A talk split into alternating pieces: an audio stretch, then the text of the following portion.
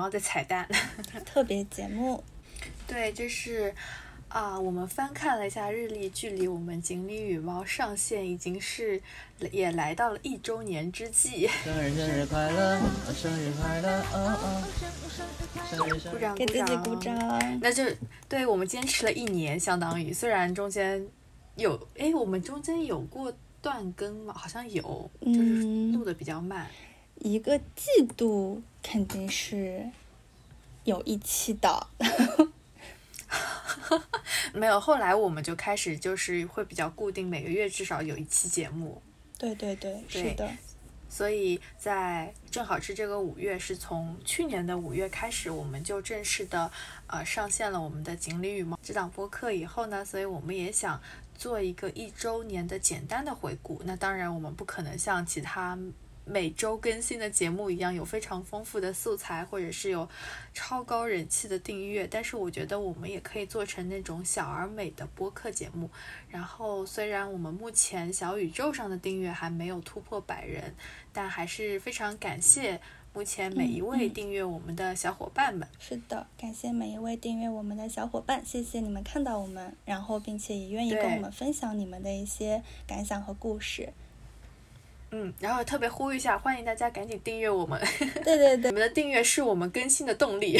嗯嗯嗯，好的，那我们先来分享一下我们更新了呃上线一周年之之际，那我们的锦鲤猫的一些。成绩就是给大家汇报汇报 啊。那目前的话，我们大家都可以通过小宇宙、喜马拉雅和苹果播客 App 上听到我们的节目。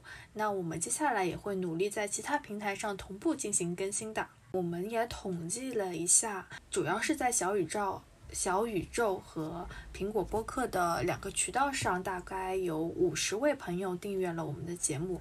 那非常感谢大家对我们的认可。那我们的节目呢，在三个渠道上也是播放量超过了一万多次。但是呢，我们也知道某平台的水分比较大，所以这个播放量可能是为了让我们主播开心的播放量。确实挺开心的。对对对，但真实的就是这个播放量还是，呃，我们自己。如果参考小宇宙来说的话，还是有待提升的。那我们所以在小宇宙上的完播率目前是百分之四十点九，那就是至少大家都会听到每期节目的百分之四十左右。对，这个其实我还挺意外的，因为从我自己听播客的角度来讲的话，呃，我都很难讲我自己。去拉所有的我听过的播客的完播率会有四十点九，所以这点还是觉得嗯稍微有一点点开心。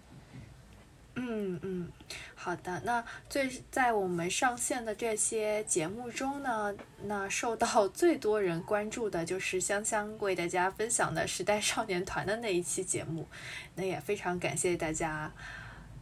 通过那期节目来收听，然后了解到了我们其他的节目。快点感谢一下时代少年团。好的，感谢时代少年团带来流量，虽然这个流量还比较小。嗯，就是感觉真的喜欢时代少年团的人好多呀，都是都是姐妹，就是遍地是姐妹。嗯，是的，是的。我但是除了我们十团这样的节目以外，因为我们其实也本身并不是属于在娱乐圈里面混的人，所以我们也会会分享一些其他的一些生活的故事，以及我们感兴趣的话题。那我们还是会有一些遗珠的节目，也希望有更多的人可以收听。那缪，你有什么希望大家特别想要收听的节目吗？对对对，就是我特别作为。就感觉像王婆卖瓜一样，但是我真的非常非常希望大家可以去听一听《神秘博士》这一期节目。它其实是我跟香香两个人长达可以说是长达十年的一个爱意的汹涌的体现。嗯，相信大家听完之后，可能真的会有一些冲动，或者说被我们有驱动到，愿意去尝试一下这一部英国的长青剧。那刚才 Miu 有分享的《神秘博士》是属于一期卖安利的节目。那除了这样卖安利的节目之外，我觉得我们在呃整个上线的很多期节目里面，有很多是分享了我和 Miu 的一些生活的经历，以及是我们在对生活的一些观察。那我们也非常欢迎大家可以去收听，呃，我们在前不久疫情隔离之间录的那期关于咖啡的一些故事。那我们就也想和大家一起分享一下，在这一周年中，我们两个人有什么收获，特别是在录播课的过程中有什么不一样的感受。那我要先说，是吧？可以呀。嗯，好的，是这样的，就是因为我们原来写的那个简介是播客栏目的简介，非常的。随意。那在这一周年中，其实我们也对播客的栏目，呃，做了一丢丢的升级。那我们首先的第一步就是更改了我们的播客栏目的简介。那我们目前的一个简介就是，因为。也是受到了一些灵感的启发吧，因为之前我有看到很多的播客栏目的主播，他们都会说我们想要记录一些普通人的生活、普通人的故事。但是呢，我又觉得，当我们在做这个播客栏目的时候，其实我们希望的不是分享非常一成不变的普通生活，而是把我们普通生活中不普通的一面给分享记录下来。嗯嗯，所以我觉得这也是我们做播客的存在的意义。嗯，那所以就是目前我们就先把我们的简介做了一丢一丢丢的更改。现在的简介是把普通生活的不普通分享和记录下来。是的，是的。那所以就好像呃，我们之前在我们做播客的早期的时候，像我们在讨论内娱明星的。文化内卷，以及是像呃没有讨论那些迟到的内容，其实都是我们俩想要把当下切实的感受给分享记录下来。那就就感觉很多就是大家可能会比较熟悉的，大家在看一些这种综艺节目上，就是表演类的节目上，他们都会说表演需要真听、真看、真感受。那我们的生活其实也需要这样真真切切的感受和反馈。鼓掌，说的真好。好的，然后接下来缪，你有什么其他想要说的吗？我就是以上同文，金泰梨今天的那，你是社牛饭了吗？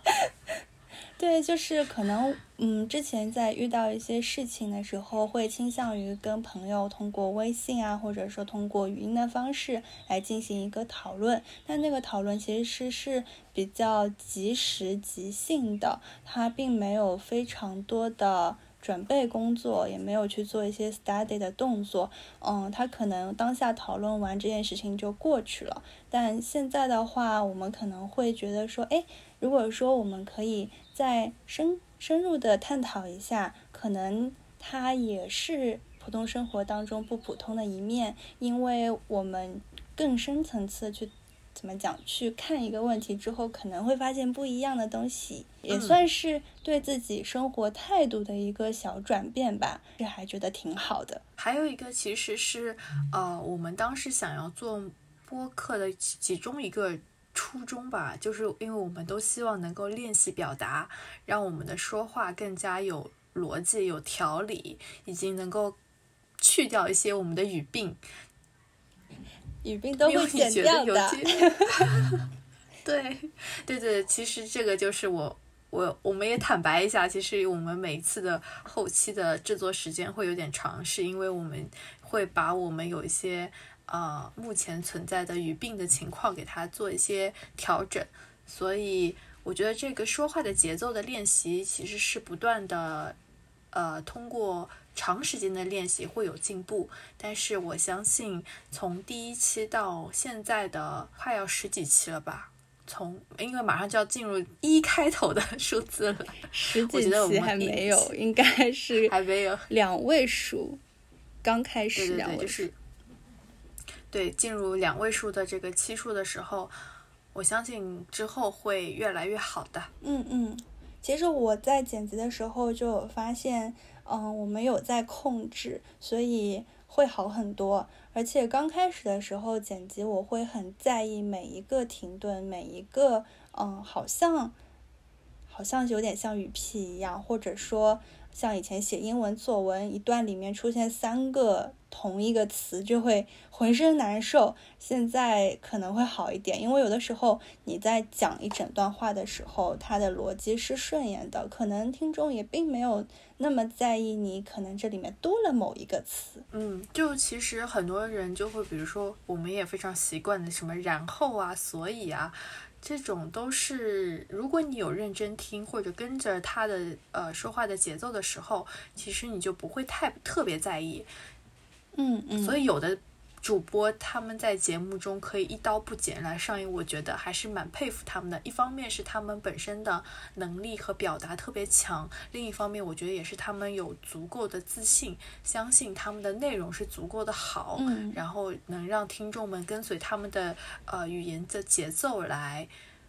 走下去，嗯嗯，是的。然后还有就是，因为我知道我们俩其实也没有在播客的这种专题分类上有非常的垂直，所以，呃，刚才也说到很多的分享的内容都是基于我们自己两个人的生活的经历，或者是我们对某一个议题的自己的看法，所以我们的播客其实还是属于一个小透明的状态。但是每一次当播客主播提醒那一栏的时候，有看到别的人的评论，就会很开心。所以也希望今后可以有和大家更多的互动交流的机会。请用你们的评论狠狠的来砸我们吧！也欢迎大家真的可以来发邮件给我们。是的，是的。虽然现在没有收到过。对，就是我觉得随机波动那个隔离日记真的还挺好的。我当时就在想说，其实大家也，嗯，好运池塘是一方面，但是如果大家真的有愿意想要当树洞啊之类的，我们也是欢迎的。嗯，是的，好呀。还有一个点就是在这几年，其实播客也感我有我其实有发现，好像的确越越来越多的人开始关注播客，也有开始听播客。我今天还在朋友圈有看到有一个人。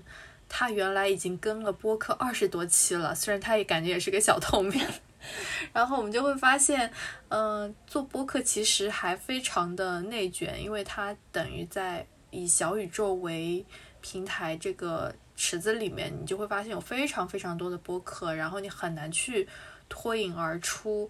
然后呢，如果你没有非常垂直、清晰、明确的主题或者脉络的话，就可能很少人会关注到你。因为他可能只能通过一些搜索关键词的方式来找到你。那中间，在我们这一年的过程中，其实我有过想法，就是说我要不要重新做一个设为单项主题的播客的内容。但是后来我又觉得，嗯，这个播客其实不能把它变成我自己的一个负担，因为它目前没有成为我的直接的。事业，或者是像随机波动一样，他们已经把播客作为自己现在的现阶段一个非常重要的事业这件事情上。那所以我想，基于我能够把我自己的事做好的空余其他的空余时间之外，能够把播客作为一个目前记录自己生活，然后也是把自己的一些表达能力练习成长的一个渠道。那我觉得，呃。怎么说？突然突然卡顿，就是现阶段的状态，你也觉得很好。对对对，然后就感觉释怀了。就有时候就是有一些可能会说一些热门的，也会说一些冷门的。那有时候这些话题可能就可以天然的去吸引不同的人来获得共鸣。就好像我们说十团的这个内容，的确在如果你搜索小宇宙上时代少年团，我们还是比较热门的。哦，真的。是因为其实几乎没有什么人在说时代少年团这个事儿，真的好吧？但是我因为从我们的粉丝构成来讲的话，嗯，十团的粉丝好姐妹们真的还是贡献了蛮多的，也不一定是，我不是很确定啊，因为其实看不到真正的收听人的内容，就是评从评论的角度来讲，就是留下脚印的，嗯，是的，是的，是的。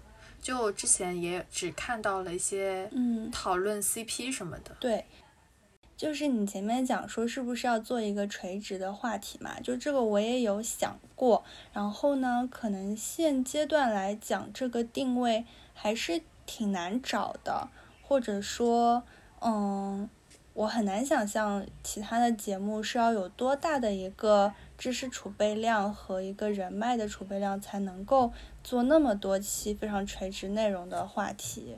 所以我们可能还是在一个摸索的环节。那现阶段我们可能更多的还是输出我们自己的想法和观点，不一定它是多权威，但是是希望一些真实的感受，可以大家可以带来一些真实的回应，这样子。当然没有回应也是非常正常的，这个我们已经做好了心理准备。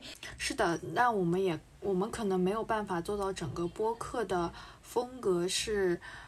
呃，一个垂类，但是我觉得我们可以做一些小的栏目，然后是有一些小主题性的。嗯嗯嗯，我们不考虑做一下读书笔记吗？好想试一下哦。